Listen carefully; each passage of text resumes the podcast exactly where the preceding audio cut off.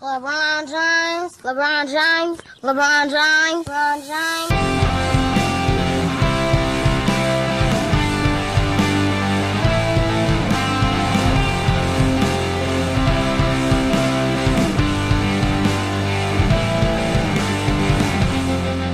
Say what you mean. Hello and welcome to this week's episode of Say What You Mean. I'm Jeff. And I'm Jake. How are you, dude? I'm good. I'm doing good. Early morning, It is an early morning. Yeah. I, I I was I was uh, out chasing the the door dream, out the door at six thirty grinding. dude. I woke up. I do, yeah, okay. Yesterday I woke up at like six thirty, and I just laid there, and I was like, I have so much homework. So then I got up and played Call of Duty for two hours. Sounds a, sounds about right. Oh, dude. And then and then Jen gets up and she's like, Hey, you've been up so long. And I was like, Yeah, I'm tired. She goes, Go take a nap. So I took a nap before work. Didn't do any homework yesterday. Yeah, there's always time. And then this morning I woke up right at seven and I was like, I have so much homework. So then I played some Call of Duty. then I did my homework a little bit. Yeah. You always have you Oh. have more time to do your homework. You than really, you, I than you yes, really think you do. always, always, until it's like midnight on Friday, and then it's like, oh god, oh What god, did, what did I do? And you tell yourself to make yourself feel better. I'm never doing this again. This is the last time I'm ever doing this. Yep. And then the next assignment it comes around. every time. Yeah. Well, it's because I finished one assignment on, on Tuesday, like Mhm. super early, Yeah. and so it's like I got time, but it's a completely different class, completely different assignment. So, but you just helped me with one of my assignments prior to this, so hopefully, I don't know. I want to post. I'll post it eventually when it's done, but it's for my content creation course, and it's an audio file that I'm working on. And Okay. it'll be fun. Yeah, I'll no, put it, it- up on social media and It, stuff. it's uh it's corny, but it was fun to record. Dude, I want it to be corny. We're corny dudes. It was nice to do that because it kind of got me like a little bit lively, That's loosen right. the shoulders a little bit. yeah, yeah. Hey, so one thing I wanted to tell you. What's that? So proud of Tucker. Oh, dude. Yeah, I'm just seeing him going and fetching birds. yeah, man, he killed it. Oh, So last year, like I had to, he didn't quite know what to do. So like I had to like walk him out and show him, yeah. like point to the bird, and then he would go get it. Uh huh. The first, the first duck in the morning, like I, I shot it and it was, it, it, it died and hit the water. And Tucker just, I didn't have to say go get it, nothing. He just he saw it and he recognized like he saw it fall, and then he went bolted right after it. Like went out all completely by himself, completely unassisted. It was awesome. I love it. Um, except he he doesn't like them if they're still kind of alive, Uh, I So- would imagine. so he won't pick them up if they're still like like alive. uh huh. And uh, so so he goes out there and he he there's this one he trots out there and, and it's on its back and its its legs are, are, Mhm. are kicking. This sounds morbid. Um, and he goes It's out hunting, dude. and he goes out there and uh, he like touches it with his nose and it starts like it like kicks him. And so he he just he turns around and starts walking back. So i have to i go out there to get it. Mhm. and by i'm walking out there to get it it starts to like swim away. So then i had to like really like run through like knee deep muddy Mhm, water to like catch up to it. And i finally got it. It had a it had a band on it. It was a banded mallard. Yeah, I saw you post a picture about that. so Tell me about that. banded for whatever like duck hunters are weird this is Yeah, I probably going know. to sound really really I know. strange to That's people who I like wanted. aren't that's who why I aren't wa- in it That's why I wanted you to tell me. like one of the great like one of the greatest accomplishments like like shooting like a trophy bull elk or a trophy bull deer right. like is like with a big like a huge rack Mhm. on a deer is usually considered um you know like a once a, a really prized Mhm. like trophy for for that type of hunting for waterfowl hunting because we don't really have any of that Mhm. it's um you shoot a, if you shoot a a a, a, uh, tagged. a bird that has a band on it Okay, band. and what they do is they they, they band them as they band them as chicks or as like young young adult birds Mhm. and they have each bird each band has its own number Mhm. and then you can go to the federal department of fish and wildlife's website and it tells you how uh, when the bird was banded where it was banded Mm. and stuff like that and they're hard to come by like people will hunt their whole lives and maybe only get a couple I've, this was my fifth band ever so it's it's it's special when you shoot one Mhm. Did you Um, look it up? yeah so That's cool. it was it was uh it was banded literally a month ago in Scappoose Aw. so it was it didn't it, it didn't come from very far but i i mean like i shot a, a banded pintail uh, years ago that came from um, uh, Juneau, Alaska. And I Oh, had another- wow. I had a mallard that was um, nine years old when I sh- when I shot it, and it was uh, banded in Alberta. Canada. Mm-hmm. So that was that was That cool. is kind of cool. I like that. yeah. So I mean, it it's it's it's, It's weird because like one like one person said like why do you, why do you celebrate shooting a duck that has already been caught once? Because it on your comments. no, Oh, it just just it- in general, just that's a an argument that's yeah. made.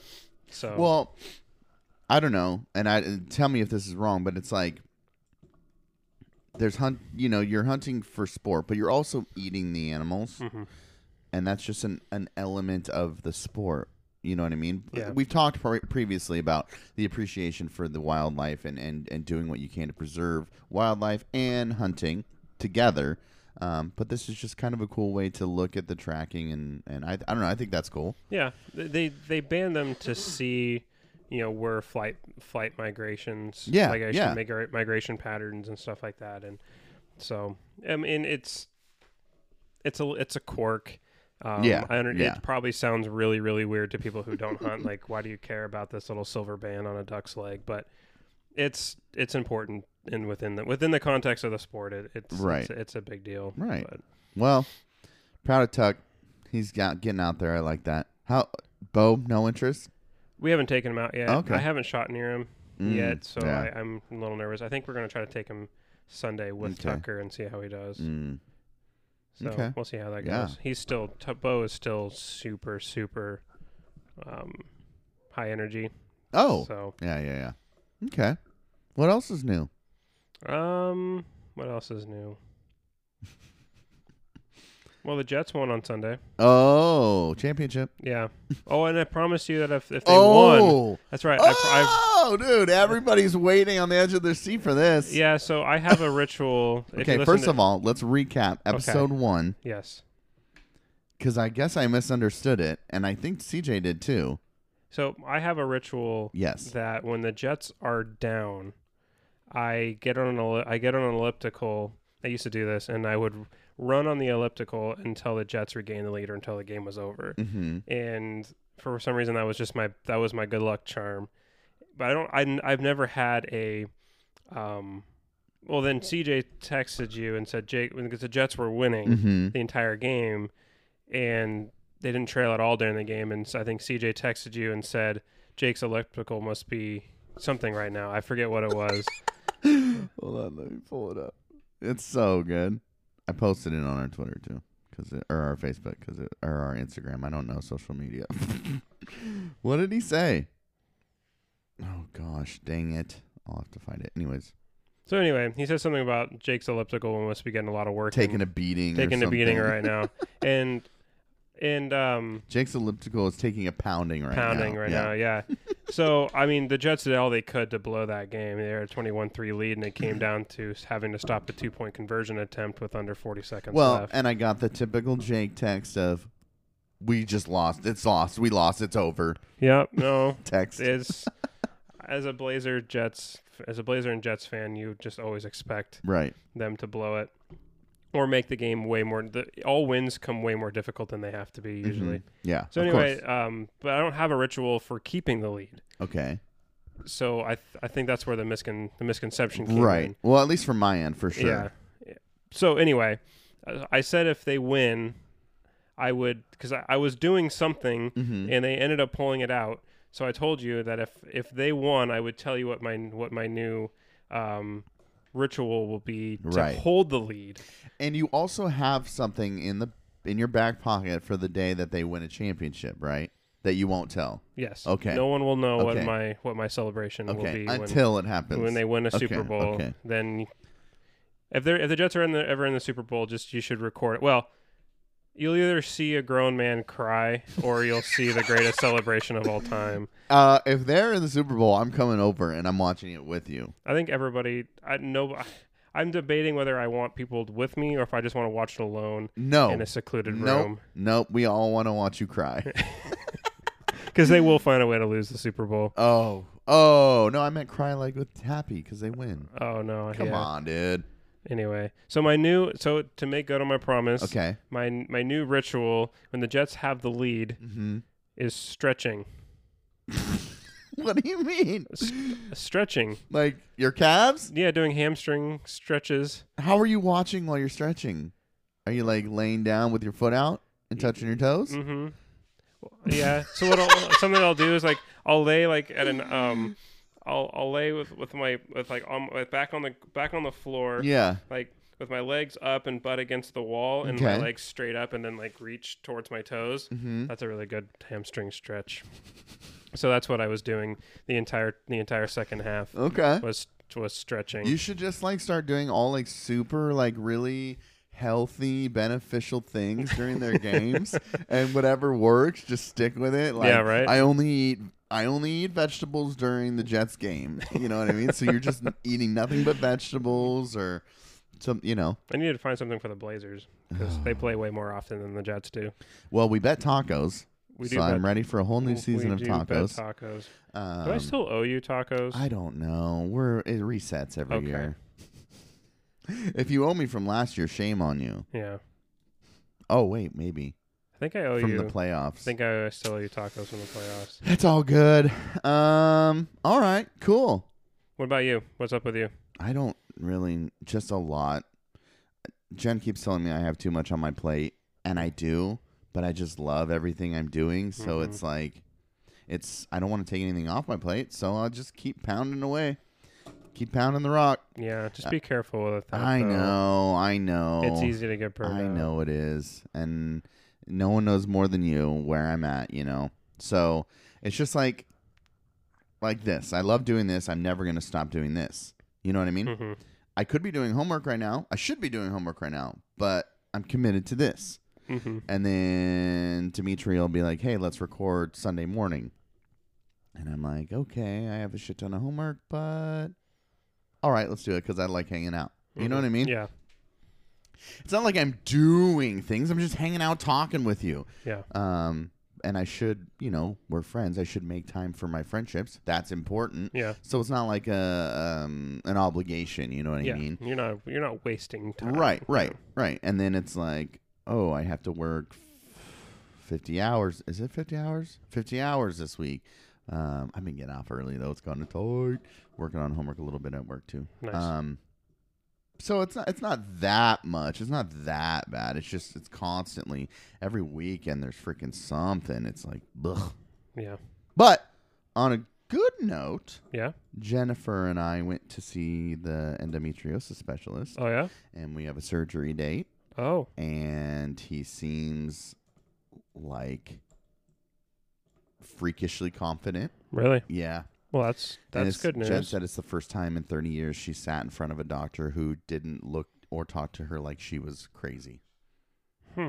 Who, Well- for the first time, the doctor knew exactly what she was talking about and knew why. This is that private specialist. okay. Mhm, Yeah. mhm. So January is her surgery, and we're gonna get her all fixed up and feeling better. That's awesome. Yeah, I'm That is- excited for her to just feel good. Yeah. No kidding. It's been a long, tough road. Yeah.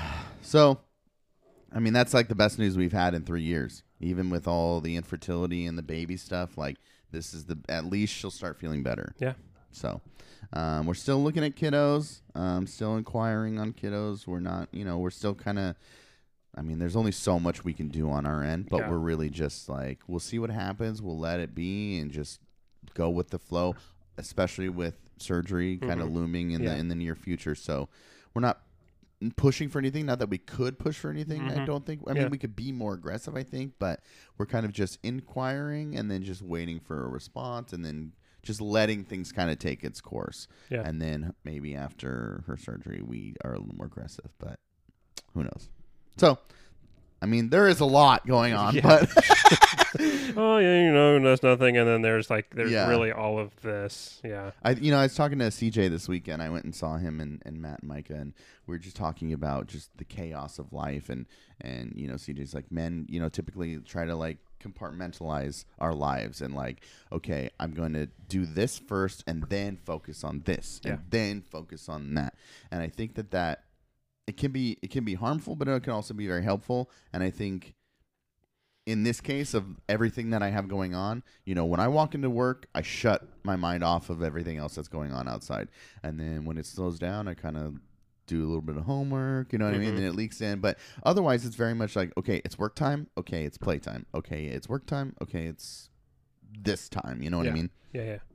Which is interesting. I don't know. It's a good conversation. I love talking to those guys. They always have so much insight. But them boys, Mhm. um, but we got to get you all four of us hanging out. yeah, I would love to. Oh yeah, CJ's awesome. Yeah. I'd like to meet. Those are his Matt- brothers, Mike yeah, and Matt, Matt. and Micah, okay. yeah. So, what's going on in the world around us, Jacob? Well, so much. So much. We so, talked uh, real quick. I want to just mention real quick. We Yeah. talked a lot about China hmm last week, We did. and you and I have been talking all week. And I don't know. I don't. I don't. I don't know if you're if our listeners are basketball fans or if they are, but I don't know how you like have not heard about LeBron James this week. Le- yeah, LeBron stepped in it. he is like he's like making it and then stepping in it. I know. he can't get out of his own way, man. He's like taking a crap and then just going, I don't know, and just stepping in it. Like, let's see what happens. I have no just no words for for what for what transcribed um the last couple days with him. It's just embarrassing, dude. It's embarrassing. well, it just what it it was it he I think he he tried to like um veil it with saying people could be hurt physically, spiritually, emotionally. Mhm. But dude, just stop after saying financially because everything after after that was just bullshit. Yeah. Like no, I should do we have the clip? Should we should we play it or Um, I'm trying to find some quotes, but yeah. Um, he basically said that Daryl Yeah, Daryl right here. I found it, I okay, found it. got it. All right. Yeah, okay. So I, I the thing that you and I always do, and we try to do it with ourselves, is like if if we're feeling like we are being hypocritical or that we're doing something in the outside world that maybe the audience isn't aware of, we try to call ourselves out on like why am I doing this? Yeah. But we also try to call other people out on the crap. Yeah. And we're just such basketball fans and you know we've we've stood up and talked about LeBron James um, when when politicians were telling him to just shut up and dribble. Yeah. We def- we defended him Right. r- hard. and he, and he he said, you know, um, injustice everywhere is a threat to justice everywhere. Um, our lives begin. Um, he quoted Martin Luther King, but um, our lives begin to end the day we become silent about things that matter. Is what he tweeted in January fifteenth in two thousand eighteen. So then this whole China thing happens, and he's asked about it because he. we talked last week about Mhm. how he responded, um, basically saying that Daryl Morey didn't know what he was talking about, and maybe he shouldn't have spoke on things that he didn't understand, which is wrong Just because flat wrong. Daryl Morey knew exactly what he was saying, Mhm. and he knew ex- he knows exactly what's going on in China. Yeah, he he he graduated in his undergrad did his undergraduate work at Northwestern University and then got his graduate degree from MIT. I, I think Wow. I think he's he's a pretty smart guy. Yeah. Um, but he doesn't know what he's talking about when it comes to the politics of China. I guess, Yeah. according to LeBron James. So when asked about kind of the backlash that he is, he's getting dumped on, dude. as he should. he says so many people could be could have been harmed, not only financially. Period. That's where it ends. Yeah. Like why? That's where you start. hmm But he says, not only financially, physically, emotionally, spiritually. Yes, we do have freedom of speech, but there can be a lot of negative that comes with that too. Just Whoa, wait. He tweeted that?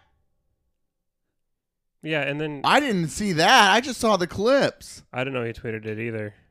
Whoa. Wow. Because then he also, st- when when asked about it the next day, doubled down and said that um, Daryl Morey should have at least waited a week because his team in the NBA went through a really rough week.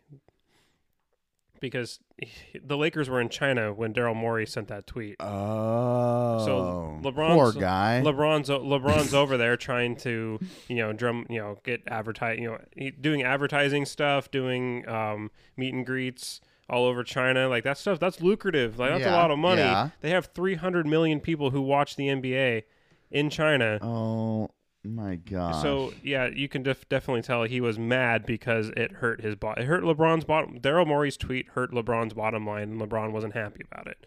That's that's a 100 Wow. percent where all of this was coming from. I didn't is- know that he was out there at that time. hmm I mean, I remember like seeing him like in China or in China, but I didn't know it was like at the same time. Wow. Okay, I'm gonna try to find this clip of the interview that I think I sent it to you at practice. Yes, it was. Yeah. It was after practice. Yeah, hold on. Okay, I found it. All right, uh, I'm just gonna play this thing Okay. because uh, And yeah, it, I think it- it's important. it's better to maybe hear it in, in his voice. Yeah, not us trying to say what he said. And uh, yeah. of course, I just screwed that up. Hold on. I just think that, you know, when you're misinformed or you're not educated about something, um, and, and I'm just talking about, um, you know, the tweet itself, you know, you never know the ramifications that can happen. Um, and, um, you know, we all seen what that did. Um, not only did um, for our league, but for all of us in America, uh, for people in China as well. And sometimes you have to think through uh, things that you say that may cause harm not only for yourself, but for, for, for the majority of people. That's all they have on there for that part. He said a lot more. He just keeps rambling, dude. Yeah, I just I thought the I thought the the people how people were hurt um, spiritually, like how how LeBron how were people hurt spiritually by By, Morey's, by Morey's tweet. tweet standing up for democracy. Yeah. I don't know. It's just for me that I will never be the person to say shut up and dribble. LeBron can say whatever the hell he wants to say. Absolutely. And there, and to his point, there's going to be ramifications for for free speech. He's he's Mm-hmm. He's dealing with he's them. dealing with that right now. um, my biggest problem with with with this with this, other than the fact that he's basically like kneeling to China, Yeah. is that Daryl Morey stop insulting. It's, it's, it's the insulting of Daryl Morey's intelligence, or insinuating right. that Daryl Morey was was uneducated. Oh, it's like okay, LeBron, then let's sit down and actually discuss, you know, Sino-U.S. relations, Right. and the and how the NBA fits within the you know broader context of of uh, of you know current tensions. Right. It, if you can't have that debate, don't tell somebody else that they don't know what they're talking right, about. Right. At least do what Steve Kerr did and punt. Yeah. At the at minimum. Well, and so my frustration here is with him going like yeah, they're, they're they're trying to they're trying to ask him like how do you feel about the backlash what do you think about this you know they're pushing him these reporters um and at one point they're like you know "Uh, how do you think this is going to affect you know you and and and the league and he goes you know i'm just trying to i'm just trying to play basketball and i'm trying to win games and i'm trying to get this this franchise a championship and to me that is him saying i'd rather just shut up and dribble Yeah. I mean, that's how I'm reading it because they're asking him, okay, dude, you want to stand for injustice everywhere? Here's your chance. Yeah. Say something. Mhm. And he's like, nah, I'm just going to play basketball. I, I- dude, listen, I love LeBron, but this is frustrating. Mhm. And this is disgusting. I'm disgusted by his just like and and there's more to that. If you want to look up more of the interview after practice, I've sent you clips and I've, Yeah. I've talked to CJ, and Matt, and Micah about this also. But he is just burying himself. Yeah. The longer he talks, the worse it gets, Mm-hmm. and he sounds like an idiot. He really does. and I'm just like, dude, stop. And it's all over the league, dude. The, a reporter from I can't remember where tried to ask um, Harden and Westbrook questions about it because it's their franchise that Yeah. Daryl Morey is the GM for, and she got basically shut down by security. They were like, "Nah, you're done," and they pulled the mic from her.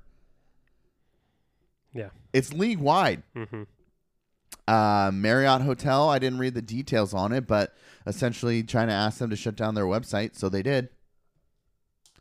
It, I, I sent you a meme, I guess. Mhm. It was about a, it was kind of a dirty meme, but it was uh, a prostitute tatted with all of the companies and businesses that are just bowing to China. hmm With Xi Jinping as the uh, The John. the John in the car. yeah. And it's like, wh- what do you want me to say? And it's like, anything. I'll say anything. It's like, oh my word. This is the kind of stuff that we used to we have done to other the United States has done kind of to other countries Mm. on, a, on, a, on, a, on a less on a less sinister on a less sinister way. But what my point is, and I'm not Uh-huh. saying like we're trying to curb free speech in other right, countries, right. but we have the because of our power and Mm-hmm. our sought and the, the amount of economic power and military power that the United States has wielded since the end of World War II, Right. is that we have had the ability to try to we've had the ability to shape events within sovereign nations, Right. and that is if there's ever like a barometer for power when you can see a country who has the ability to shape domestic affairs within the United within the United States Right. if there was ever like a indication that power between the United States and China is reaching more of an equilibrium, Yes. this is a good indication of Yeah. it. Yeah. And you know, political scientists are. This is, I mean, th- this is. There's all you can try to attribute all sorts of theories. Like, does it end in war? Does it leave it into stability? Is this like going to end up being another Cold War with two separate spheres of influences around the world, where everybody bandwagons with the two major Right. hegemonic powers? it's it's incredibly interesting, but also scary at, at the same. It's also scary at the same time because we're really entering into a lot of unknown. Um, there hasn't really been a power transition in a long time, Mhm. and so how does how does the current world system adjust for that? Right. Um, and so China's power is definitely gr- definitely growing, and, the, and it's just interesting that uh, I'm not saying that I'm not trying to draw equivalencies between China and the United States. Right. There's a lot of difference there, but what I was what I'm noticing is that the United States has been has its ability to try to to influence, Mhm. and it, it, China is starting to exhibit those same characteristics. Yeah. I found this. I want to see if it'll play through here real quick.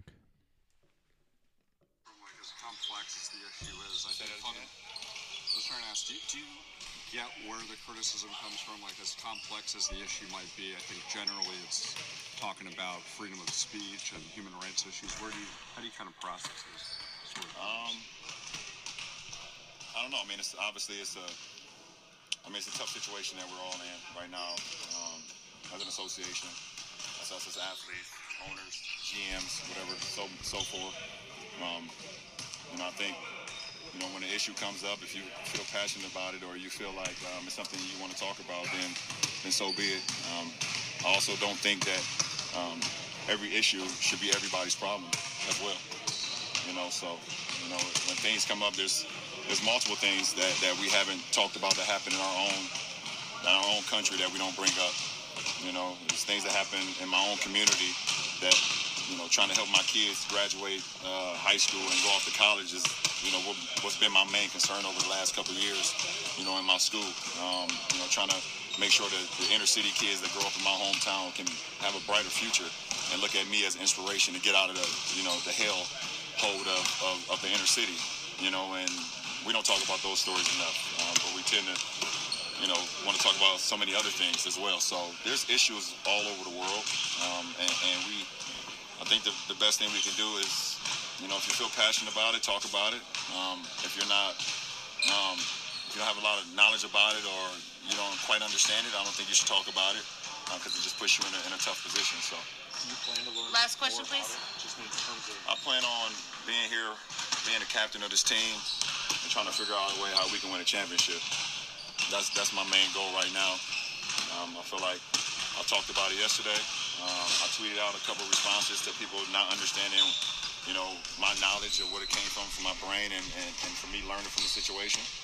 I'm talking about it now, and uh, I probably won't talk about it again um, because I'll be cheating my teammates by continuing to harp on something that won't benefit. Russell Westbrook. So he, sorry, um, he, the reporter asked right there, like, do you do you plan on looking more into this and and and educating yourself on this more? And he's like, no, I plan on practicing and playing basketball. Yeah.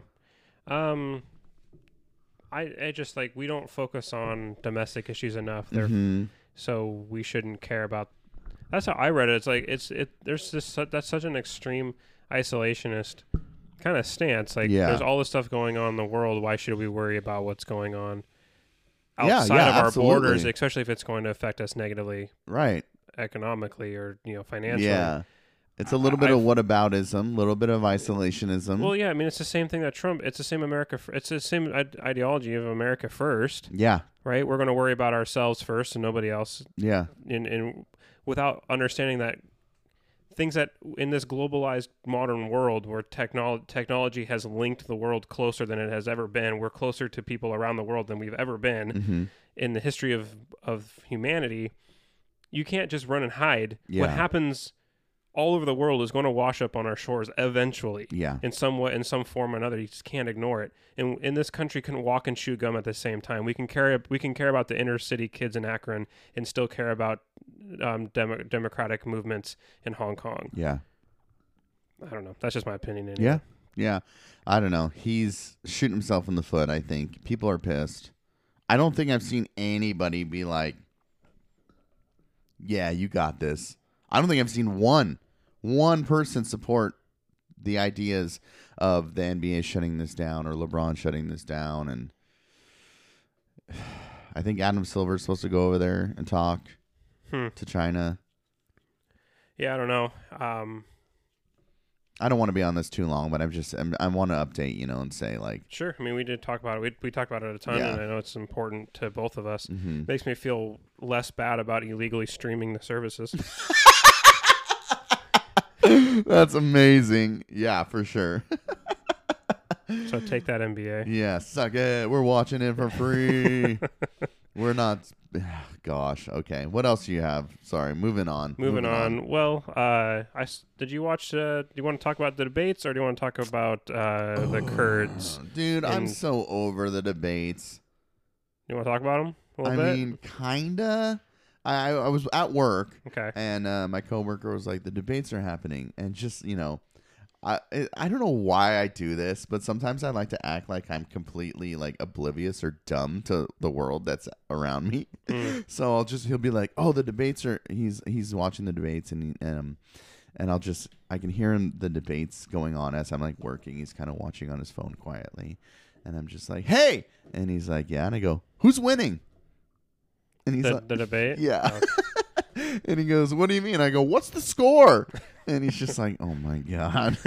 it's like, okay, obviously, you know, there's no score, no anything, you know. Mhm. But I'm just, I'm being facetious, but I'm also like, I just, it, it- there, there's literally language being used in the beginning of these these these things where they're like, "Do you have any zingers?" Like that, I'm immediately checked out. I don't care. Yeah. Whatever you have to say now, I'm I'm out of it. I don't have any interest in it. If I am interested in what you have to say, I know that it's a way to get their name out there Mhm. through through the households in America. Yeah. I get that.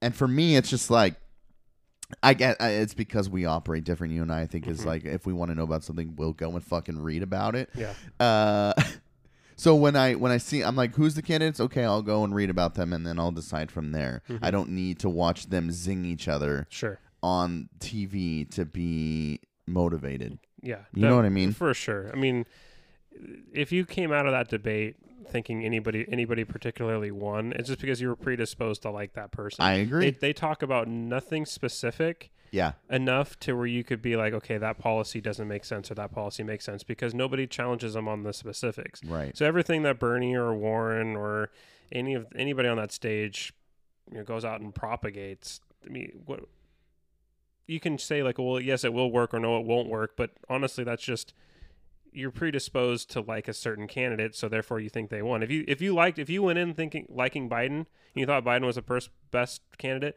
you probably thought Biden won the debate. Right. Vice, and you could say that for pretty much anybody. I went in, I, I watched that whole debate, and I thought Tulsi Gabbard was an absolute train wreck. And Ugh. there are people who I agree. there are people who said that she won the debate. Well, I'm just like I don't know how you come to that conclusion, but that's but that's to my point, right? Yeah. you're predisposed to like a candidate, therefore you- everything they say because it's, it goes unchecked. Right. It sounds great, but saying Syrians are dying in Yemen and uh, oh my god, I don't know if you watched her her part on foreign policy, but I didn't. dude, it I was didn't watch all of it it. was rough. Was man. it? It was one of some of the worst I've. I just I've feel like she's heard. saying yes to everything. She like, is. she- yeah. She's like, uh, wait, what's what's hot right now? Okay, yeah, I support that too. Yeah, well, she just she got let back onto the stage because she didn't qualify for the last one, but because CNN expanded it from ten to twelve, she got She got back in. Mm, Interesting. Um, CJ sent me an interesting tweet okay. from uh, Julian Castro. Oh yeah, the the former HUD secretary. It says, I mean, it's a pretty good tweet, but CJ, what did he say? How to get Jeff's vote 101. Okay, And then he sent I'm, me in- this I'm, tweet. in- I'm interested. Three hours, no questions tonight about climate, housing, or immigration. Climate change is an existential threat. America has a housing crisis, and children are in cages at the border. But, you know, Ellen. Yeah, the Ellen question I thought was a bit, but the thing is that the last three debates, Yeah. they talked they talked extensively about those three topics. Yeah. They oh, talked, okay. They talked more extensively about foreign policy this time. Right. Which what are you going to do every every month you're having one of these debates? You're just going to rehash the same exact questions. Mhm. There are more topics than just three. Right. So I don't know. I don't have a necessarily have a huge problem with them Mm-hmm. tabling those for one debate. Okay. But that's just I mean, I you did you? I'm assuming you watched them. yeah. Did you go to the watch party? I was going to, but my sister's it was actually ended up being my sister's birthday. Fucking Sarah. I know. God damn it. Happy birthday. Um. So. I, what do you think? You watched it. I kind of listened to the beginning of it, and then they were talking about zingers, and I was like, nope. The most the most frustrating thing for me um, was Warren being asked explicitly multiple oh, times. Oh, I I know what you're talking Are about. Are you raising taxes on the middle class to pay Yes. for Medicare She for would all? not answer And she would well, cost. She said costs are going costs are going down for the middle class, and they're going up for the rich and corporations. Right. Okay. But are taxes being raised? Right. Because your your costs is based your your what you're stating is costs. That's based on projections. Right. The actual taxation that's a hard number. Right. Is that going up? Yeah. I And- mean, so what do you think? So in in contrast to kind of her avoiding the question, we've heard Bernie say, "Yeah, people are going to pay more, but it's going to benefit in the bigger Yeah, picture." and, and Bernie said Bernie straight up said, yeah, t- I'm- ta- taxes are going to be raised. That's what I'm saying. class. He's owning that, and he's and he's saying yes. And I may disagree with him, right. but at least he's out. At least he's saying, hey, Yes. this is where the invoice is going. Right. I'm not going to punt on that. Right. You know, and I'll respect him for that. Yeah, I heard multiple, like not just on like through news media or media that she was avoiding the question, Mm-hmm. but from other people who had watched it. So I'm glad you brought that up. I thought um, it was interesting for to me because Beto became really marginalized in this debate. Mm-hmm. Really wasn't much of a player. So was Cory Booker. Both of those guys, I think, really they didn't get much chance to talk. And when they talked, it wasn't. It wasn't. They didn't say anything because I think they were trying to get so much into one little like Mm. thirty second soundbite that they ended up just trying to say, "We we're all better than Donald Trump." It's like, okay, we get we get Yeah, that. I- at say the beginning, something that's what I meaningful. heard a bunch of. Say something meaningful Yeah. um, for it was interesting because Buttigieg, I thought, was for the first three debates was kind of wasn't sure where he wanted to shoehorn himself, Mm-hmm. whether he's going to be a moderate or whether he's going to be a progressive, and he was kind of like waffling, we kind of playing the fence on both sides, and I Mhm. thought it really hurt him. Right. I thought this was his strongest debate Okay. because he took definitively a stance that was his that was his own and unique and he Mm. came out as a I think he I think he's more comfortable and more believes in a more moderate stance Mm-hmm. than trying to play the politics of thinking okay well the, the party's pushing left I need to go that way he came out Regardless of how I how I feel. I Right. think that he was really, really came across as incredibly genuine, and that's really all you can gauge from these debates. You're not getting any, like I said, you're not getting anything policy specifics, but you can try to. I think you can gauge the authenticity of people um, and how well they handle criticism, because there's going to be, and it, going on a debate stage with Trump is going to be a huge challenge. Yeah. And I thought that Buttigieg did a really good job of of articulating what he meant because I think he believed what he was saying, so it came across as really Right, genuine. Right. And he, but he definitely established himself as more of a moderate. Mm-hmm. He didn't. He when the debate was happening between uh, Andrew Yang and Bernie Sanders, there was a good back and forth talking about well, should there be a federal jobs guarantee or should there be a universal basic income? Mm-hmm. And Buttigieg didn't argue for either one of them. So, I mean that that's a pretty moderate stance. Mm-hmm, he argued for the status quo of over the last seventy years of U.S. foreign policy, Wow. saying that there is a middle ground between extreme isolationism and being the world police. Like there is, you know, that when when America backs out of its out of its engagements, there, there's a void, and, and America is strongest when it is in that leadership role. It's a very status quo Right, foreign policy right. stance. Um, I was so I, Jake, no, no, no. Don't you know we need to change everything?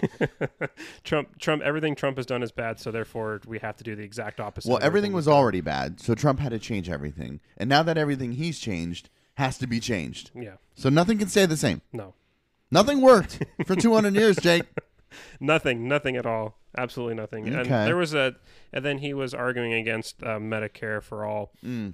plan, which would eliminate private insurance. He was Right. saying that there there needs to be still a private insurance option. So very much a Biden esque candidate, but he's like Biden, young, but younger. Is how Mm. Right. Hmm. he came across to me. So I don't know. I thought he had a strong. I thought he had a strong debate. Um, they had let, let some guy up there, Tom Steyer, Mm-hmm. who's a billionaire hedge fund manager guy. I don't know how he ended up on that debate, but he didn't get much chance to talk either. Hmm. So it was an interest all around. It was a interesting debate. You said something I want to ask you about. sure. You said that you think going in a debate with Donald Trump will be difficult. Mm-hmm. Why do you think so? Well, because he he he's not going to. He's just going to rely on the same tactics that he's done in the past, which is just levy unfounded claims against people. Right. He'll, Right. he'll just use factually incorrect information Right. to try to. You can't. How can on a debate stage when you don't have a computer to sit there, or you don't have a fact checker who's going to call somebody out, Right. and allow him to say whatever he wants to say? What do you think should be done about that?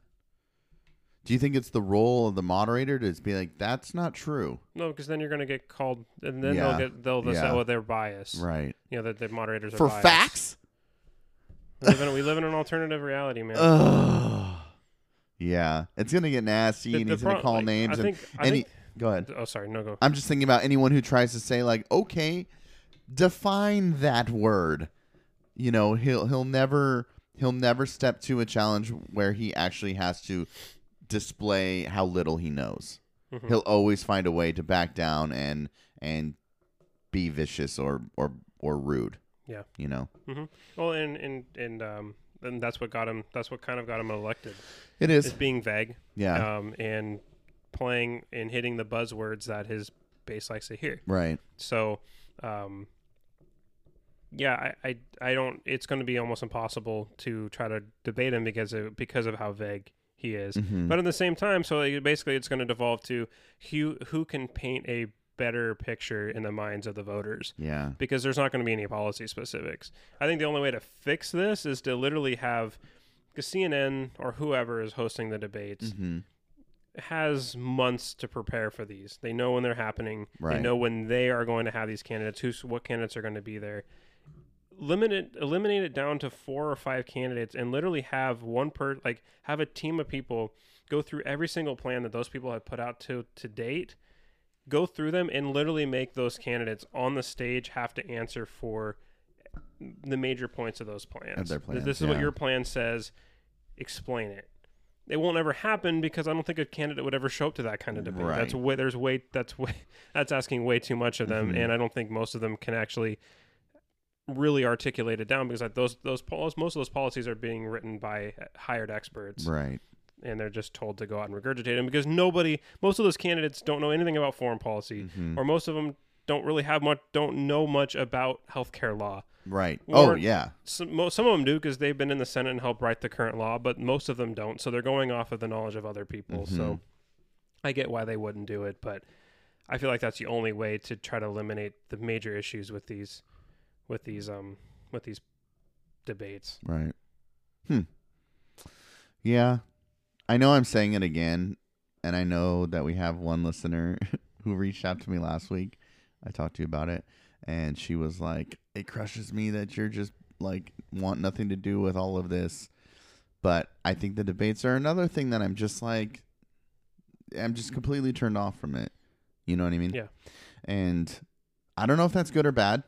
Um, but you know, her and I had a talk about, you know, how important it is to be involved and blah blah blah blah blah. But I did tell her, you know, if I told her if anyone's going to get me interested in politics and want to participate, it's her, Mhm. which I think is true. Um, because she she comes she she's pragmatic, like you and I try to be. So, but I think in my pursuit of trying to be pragmatic, I'm so turned off and annoyed by just the the whims of the masses and let's just make the sport and let's just try to jab each other and and I'm going to do whatever it takes to win or I'm going to say whatever it takes to win. All of that immediately turns me off. Mm-hmm. So, I'm announcing today I'm voting for Donald Trump.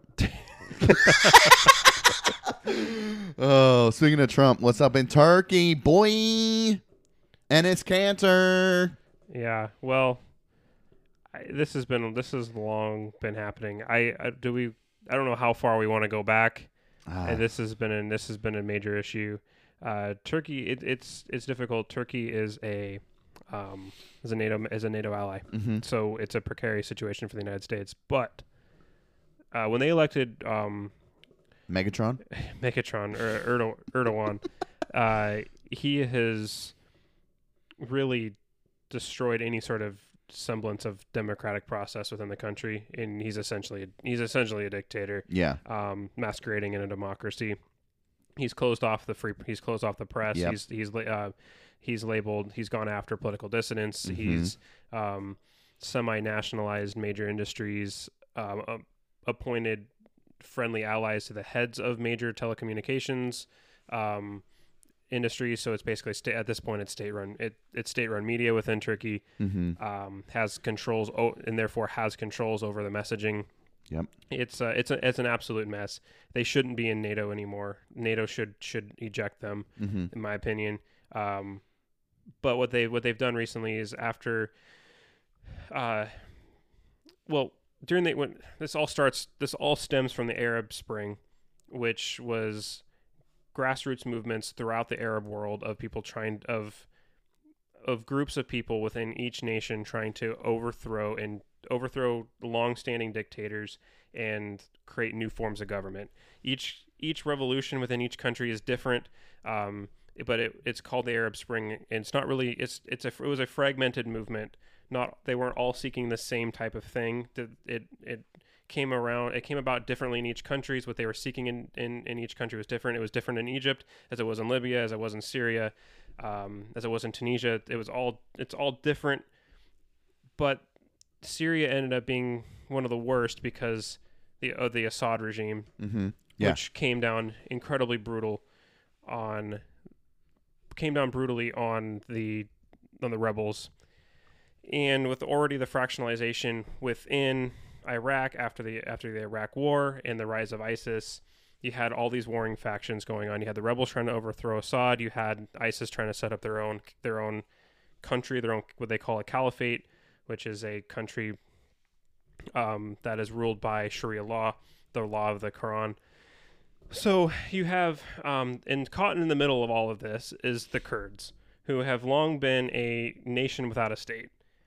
And they're spread around four different countries. There's a population of them in Turkey, Syria, Iraq, and Iran. And they have long since sought a free and independent state. And they, they just haven't been able to get that. So, but they had, they were getting torn apart by ISIS. So the Kurds had a had a reason to ally with the United States in our fight against ISIS in, in Syria. And they they were we've been training the Kurds for a long period of time, both in Iraq and in Syria. Our U.S. Special Forces, which the Army Special Forces, they um, U- Army U.S. Army Special Forces specialize in training local populations on how you know on being combatants and so there's a very close tie between kurds and us special forces and our us special forces were still on the ground even after trump declared victory against isis well the turkey has had a long standing tensions with kurds because there is the the pkk which is a workers a kurdish workers union that is actually labeled by Turkey as a terrorist organization have been at war with Turkish Kurds forever because Turkey's the Kurds are trying to carve out their own little nation state within Turkey, and Turkey doesn't want to lose land. And so because of the the Turkish, the Democratic Turkish Kurd, sorry, the Democratic Kurd, the Kurdish Democratic forces in northern in southern Syria, or northern Syria, in Syria, um, have t- have ties to the PKK Yeah. in Turkey. So Turkey wants to push back the Kurds off of the border between Syria and Turkey. So, uh, but they weren't going to do that. They've they've keep they at multiple times they've hinted at doing it, but because there was U.S. troops on the ground working with the Kurds, there was no way they were going to risk killing American lives. Right. That would be hell for Turkey. If there were any U.S. soldiers killed by Turkey, shit would have rained down on them. Right. So that had been the long that had been the standing policy of the United States is to rem- keep U.S. troops to protect the Kurds, and that was understood. But also to to keep tensions from escalating. Correct. They didn't. Right. know- They didn't want Turkey invading Syria and Right. escalating what was what was starting to become a simmering, um, a, sim- a simmering fight between Kurds, ISIS, Turkey, the Assad regime, Russia, who had who has troops in Syria, Mm-hmm. Iran, who has um, rebel um, rebel uh, terrorist backed um, Hamas or Hezbollah. Hezbollah. Uh huh. Anyway, so I'm rambling. Anyway, the uh, and then randomly, Erdogan and Trump have this converse, this phone conversation, Mm-hmm. and Trump immediately announces over tweet that he's pulling all U.S. forces out of Syria. Mm-hmm. Immediately the next day, Turkey crosses the border into Syria and starts attacking the Kurds. Right. And now it's it's approaching genocide numbers in terms of death, Wow. and a lot of people are, including congressional Republicans, are incredibly mad at the president for abandoning our longstanding allies in the region. Right. So that's kind of in a nutshell what is what what's happening there. Um, in my in my opinion, I mean, you can make an argument. Tul- Tulsi Gabbard definitely did that. This is not a place that United. We can't be there forever. Right. So we had to leave at some time, and you know, removing fifty to hundred U.S. Special Operations forces. This was this was going to happen, and this was going to happen anyway. We, can't, we can't continue to keep spending money in U.S. lives in that region. Mm-hmm. Okay, that that's an opinion, Right. and you can it, you can make that argument. I'm not going to say that that that argument is necessarily wrong Right. or right. But the fact that Trump, in order to sell it, has come up with some really low stuff, Like. saying that because well, the Kurds, we don't we don't owe anything to the Kurds because they didn't help us in Normandy during World War II. Oh wow. Oh, they yeah, he said, and they're not very good guys. Well, neither are. Oh boy. It's it's it's one thing to abandon them, but then to call into question their character and try to make them seem like bad guys, so it justifies him leaving them out to dry. That's that's a whole nother level. Yeah. and that's that's where it's just like man that's just that's disgusting and that's destroying our credit honestly Yeah. that's destroying our credibility almost as much as abandoning them on the to the, I mean, turkish army and, and and under this president, say there's there's conflict with other former allies, you know, for the last X amount of years, and for whatever reason, let's use Italy as an example, Mhm. and Italy's being attacked, and we just shrug our shoulders and say, well, they weren't with us during World War II, so. Yeah, I mean, what is this? What precedence is this setting for this president and this administration? Yeah. For him to just excuse things like that, Mhm. you know what I'm saying? Yeah. I, obviously there's a difference between Kurds and in, in Italy, but for him to just be like, "Well, I'm sorry, you guys weren't there for us before." Yeah. Yikes, dude. well in another in another point i think in getting back to um, talking about how the us and china can manipulate different Yeah. countries or, or not manipulate but at least get them to do what they want to, you want them to do Mm-hmm. So here is a um, a letter from October 9th written to uh, President Erdogan from Trump. This was released. Okay. Have you read this this letter? It says, "Dear Mr. President." This Yes, is I did read Trump this. to Erdogan. Is this before the phone call? This is before the phone call. Okay. Let's work. Let's out work. Let's work out a good deal. You don't want to be responsible for slaughtering thousands of people, and I don't want to be responsible for destroying the Turkish economy, and I will. I've already given you a little sample with respect to Pastor Brunson, who is a U.S. pastor that's being held in Turkey. Mm-hmm. I have worked hard to solve some of your problems. Don't let the world down. You make a great deal. General uh, Mazloum is willing to negotiate with you, and he is willing to make concessions that they would have never made in the past. That's a Turkish general. Yeah. A uh, sorry, a Kurdish, Kurdish. general. Yeah. I am confidently enclosing a copy of this letter to me just received. I am confidently enclosing a copy of his letter to me just received. Mm. History will look upon you favorably if you get this done the right and humane way. It will look upon you forever as the devil if good things don't happen. Don't be a tough guy. Don't be a fool! Exclamation point. I will call you later. Sincerely, Donald J. Trump. So clearly, he hasn't been able to convince Erdogan to back off of this Right. he sent yesterday um, both Mike uh, uh, Vice President Pence and Secretary of State Pompeo were flying to Turkey Yeah. and Erdogan told him to turn around when I'm not I'm not, I'm not meeting with Really. with with that delegation the BBC reported that uh, Erdogan, Erdogan, Erdogan Erdogan, Erdogan threw Trump's Syria letter in the bin. This is what BBC posted Mm-hmm. four hours ago. so I thought this guy was tough right Right. I thought he was going to be the guy that would that's going to you know talk tough to our enemies and um, get them to you know their Obama was weak and he couldn't get anybody to do anything and nobody respected him and nobody respected U.S. power. Right. How is this is embarrassing? Erdogan's literally saying, "I'm good." And what and what does this say to Russia thinking about expanding in Ukraine? What does it say about North Korea and their um and their nuclear and their their nuclear their nuclear expansion Mhm. or Iran and its nuclear ambitions? Right. There's no. There's this is an example of like, or this is demonstrating no reason to hesitate to push forward on anything. Because what are we gonna do? Send a strongly worded letter, a weakly worded letter? Just hey, don't be a fool. Don't be a tough guy.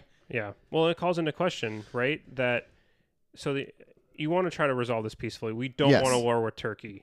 We don't want war at all. So the United States, the United States clearly doesn't have the economic capacity by itself Right. to unilaterally force the hand of Turkey Mm-hmm. or China, let alone China, Yeah. North Korea, Iran, Iran. We have to have we have to have the coal we have to have a coalition of other countries.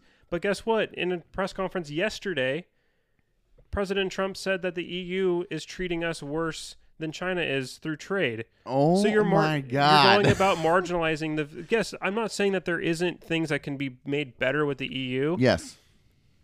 but let's focus on more present dangers because we Yes. need those people to help us. When once we calm down the Turkish situation, maybe get China under wrap, like you know, backed into a corner a little bit, then we can start to worry about the differences and the tensions we have between each other. But they are far less than what we're dealing with around the world. Well, and the world is watching.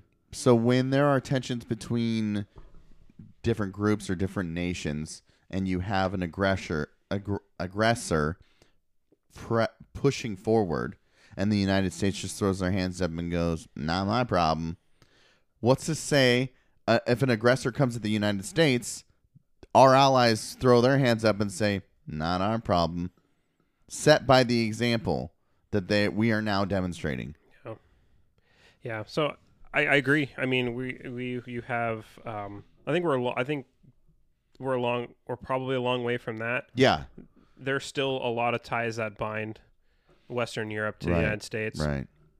but we're not. We're, we're not doing ourselves any favors, No. and we're definitely losing the ability to be able to keep um, cold like cold wars from going hot. Mm-hmm, mm-hmm. because a lot of it is built on our ability to get people to bandwagon with us without the without the threat of force Mm-hmm. and and to show a unified front with the America with Amer- with the United States at the forefront of that Right. And we don't we're we're losing our ability to show that unified front because it's showing fractures all over the place Everywhere. and if he can't control the actions of Erdogan Right. in Turkey, a supposed ally, how is he? How are you going to go about trying to curb China's expansion in Africa or try to reel back Russia's expansion into the Ukraine? Mm-hmm. How do you? You, you just you're not going to. You're just not going to be able. You're just not gonna be able to. Um, anyway, so I, I don't I think Turkey should be removed. I think Turkey should be removed from NATO. Yeah. I'm gonna re- I'm gonna read the NATO. So this is the NATO charter that all nations signed. Okay. This is Article One. Oh, I like this. The parties undertake at set forth in the Charter of the United Nations to this is sorry in the NATO this is the NATO Charter, but they do the NATO and the United Nations have a really um, close like symbiotic relationship with each other. Uh, the parties undertake at set forth in the Charter of the United Nations to settle any international dispute in which they may be involved by peaceful means in such a manner that international peace and security and justice are not endangered, and to refrain in their international relations from the threat of use of force in any manner inconsistent with the with the purposes of the United Nations. Article 2 goes on to say the parties will contribute toward the further development of peaceful and friendly international relations by strengthening their free institutions, by bringing about a better understanding of the principles upon which these institutions are founded, and by promoting conditions of stability and well-being. They will be they will seek to eliminate conflict in their international economic policies and will encourage economic collaboration between any and all of them.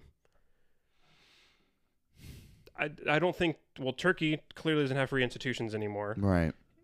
And they're turning their back on democratic principles Right. and they're they're waging a war that is currently undermining international stability. Mm-hmm. I don't think they should be allowed in NATO anymore. Right. Uh, They're clearly not abiding by the laws of the of the charter.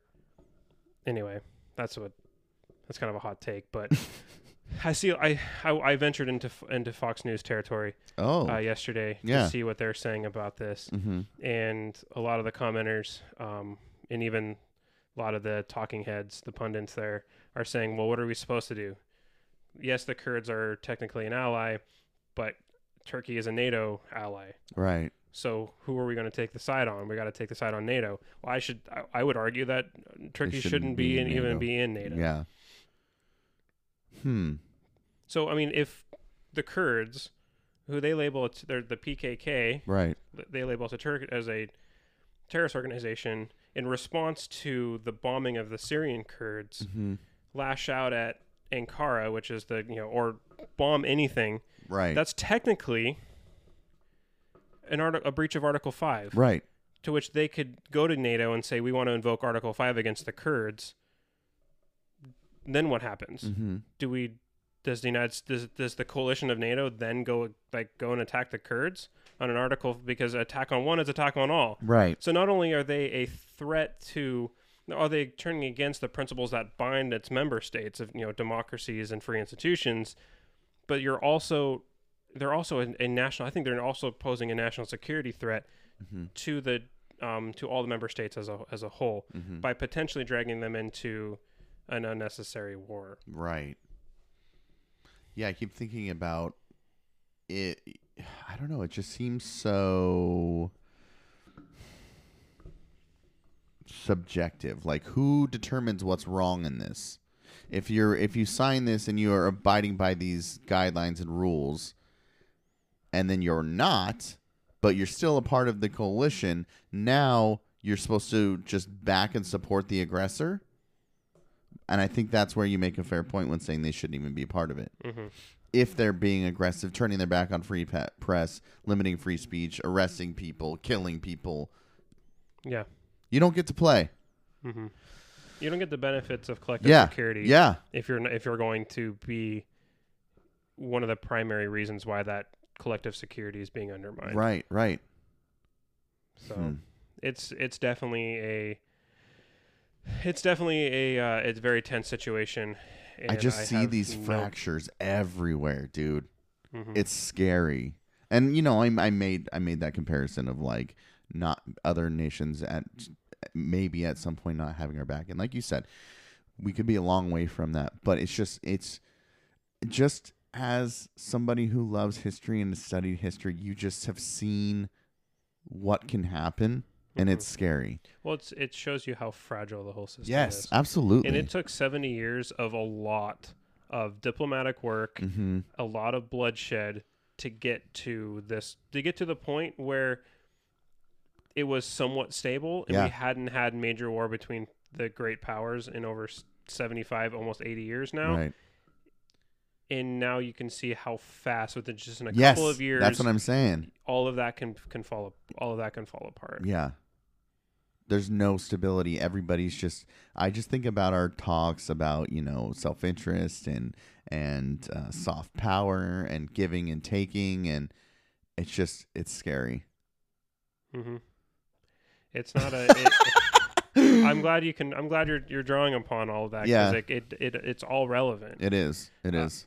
the you if you if you you can take you can if you're a realist you would say well this was inevitable states are always going to pursue their own self-interest and, Right. and alliances Right. are only ever um, are ad hoc at best and they only last for as long as there is a collective threat Right. um, Ooh. so you could say well because there has been an absence of a collective threat since the fall of the soviet union Mm-hmm. this was all inevitable anyway S- eventually states were going to pursue their own their, their own diverging self-interests and we were going to get this fractionalization um, a liberal, a, you know, an institutionalist would say, well, we would institutions would create environments that would that n- allow for long-term gains to continue to happen. Right. That states wouldn't necessarily need to see their own self-interests met because they are actually in a way because within the institution creating a better environment for sustained success over a long period of time that the institution's success and their success within that institution becomes their self-interests So, kind of what I'm thinking about when you're saying that is like you were talking about um, a collective group with a with one um, common enemy, if Mhm. you will. Yeah. So, but but but through these institutions, they're creating a collection. Maybe there isn't a con- common enemy to be like focused on, but Yeah. you're still creating that group mentality. correct yeah correct You know? exactly Yeah. And an institutionalist would say that Yeah. over time that that in a way creates you know creates its own um, self-reinforcing um, cooperation Right. Right. and cooperation doesn't become ad hoc and and premise it, and it doesn't isn't um, uh, predicated on having uh, you know one thing to all work towards it, it's a, it's a it's basically it, becomes it's a self-contained little community there yeah. um, Ecosystem. And then construct and then constructivists would take a next step and say well over time through shared cooperation and, and, communication and working together that ideas start to spread and then that it changes the way actors within the environment see themselves Mm-hmm. and then that informs how they act so over a long period of time if the ethos of cooperation we're going to do what's best for the community Mm-hmm. because that's how we see ourselves because over a long period of time um, that it through mutual cooperation those ideas have become um, we've become we grew up in those ideas and um, it's kind of like a real sociological look that Right. over time like we that informs how we see ourselves within the environment so therefore we act in that way Mm. and over time the the ideas are the ideas that are prevalent within the international system mostly because of through these institutions allows for people to almost act naturally cooperative instead of aggressive Mhm. because of how they see themselves. I'm doing a really bad job of explaining the um, the the uh, that particular school of thought, but Right. that's kind of the more of a modern look at international Mhm, relations. But mhm. that was probably really really boring for most people. But Well, I just think it's informative. It's a warning. Pay attention. Stay informed. Vote. Have civil discourse. Keep listening to our show. please, Please. please. Um it's kind of a downer. We'll bring it back up next week. Sorry Yeah. guys. yeah, just um, Google North Atlantic Treaty. Yeah. Um, Council on Foreign Relations. If you're looking to re- look into this more, Council on Foreign Relations has r- really good articles talking about the differences, the different actors that are at play right now in Syria and Turkey, um, explaining who they are, their history. Um, Council on Foreign Relations is a great resource. mhm. Um, yeah, so so you can go in and inform inform yourself a little bit Right. about it, and it it's easy to read. Um, so All right. all right, Thanks for coming over, Jake. of course. Thanks for teaching me some things. Oh, I didn't. Oh, there's I mean, this is complicated. I don't know. I can't keep up with all this shit. I'm just like, uh, I mean, LeBron James. No, that's ridiculous.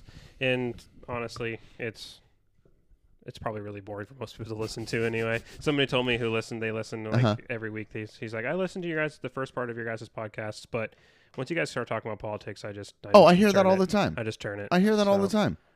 That's okay. So the people who stuck around, I'm um, thank you Yeah. for sticking yeah, around to the yeah. end.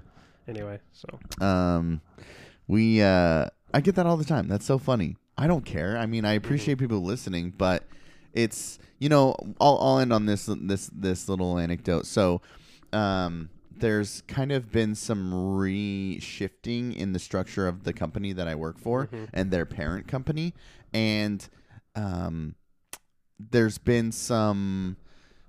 I'm trying to think of how to word this carefully. There's been some uh, kind of um, you can see how the restructuring has happened through the behaviors of the sales team, okay. and so the the employees are starting to notice that things are operating a little differently. And so I'm sitting there and I'm listening to everybody talk about and speculate on what they think is happening. mm-hmm. Two minutes, Jake. It took me two minutes of internet research to find this. Uh, the SEC provided online the proposal, the investor proposal for the company that I work for, and it shows the restructuring of the the business plan. Oh wow. So I know exactly why they're seeing what they're seeing and what the broader implications of that are. But instead of going online and searching, everyone's panicking and speculating and worrying each other instead of just reading online. Oh, okay. Actually, that kind of makes sense. Mm-hmm. But I'm not telling them.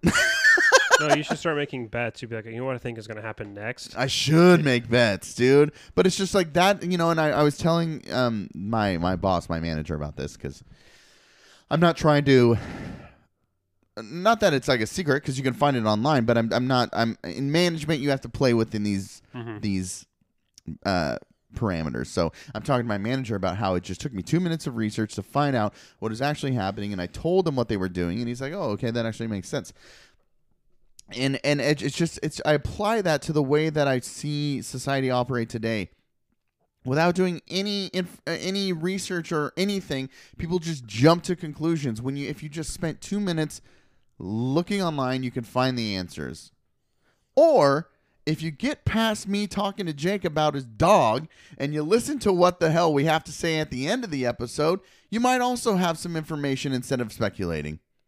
That's a good point. Goodbye. Goodbye.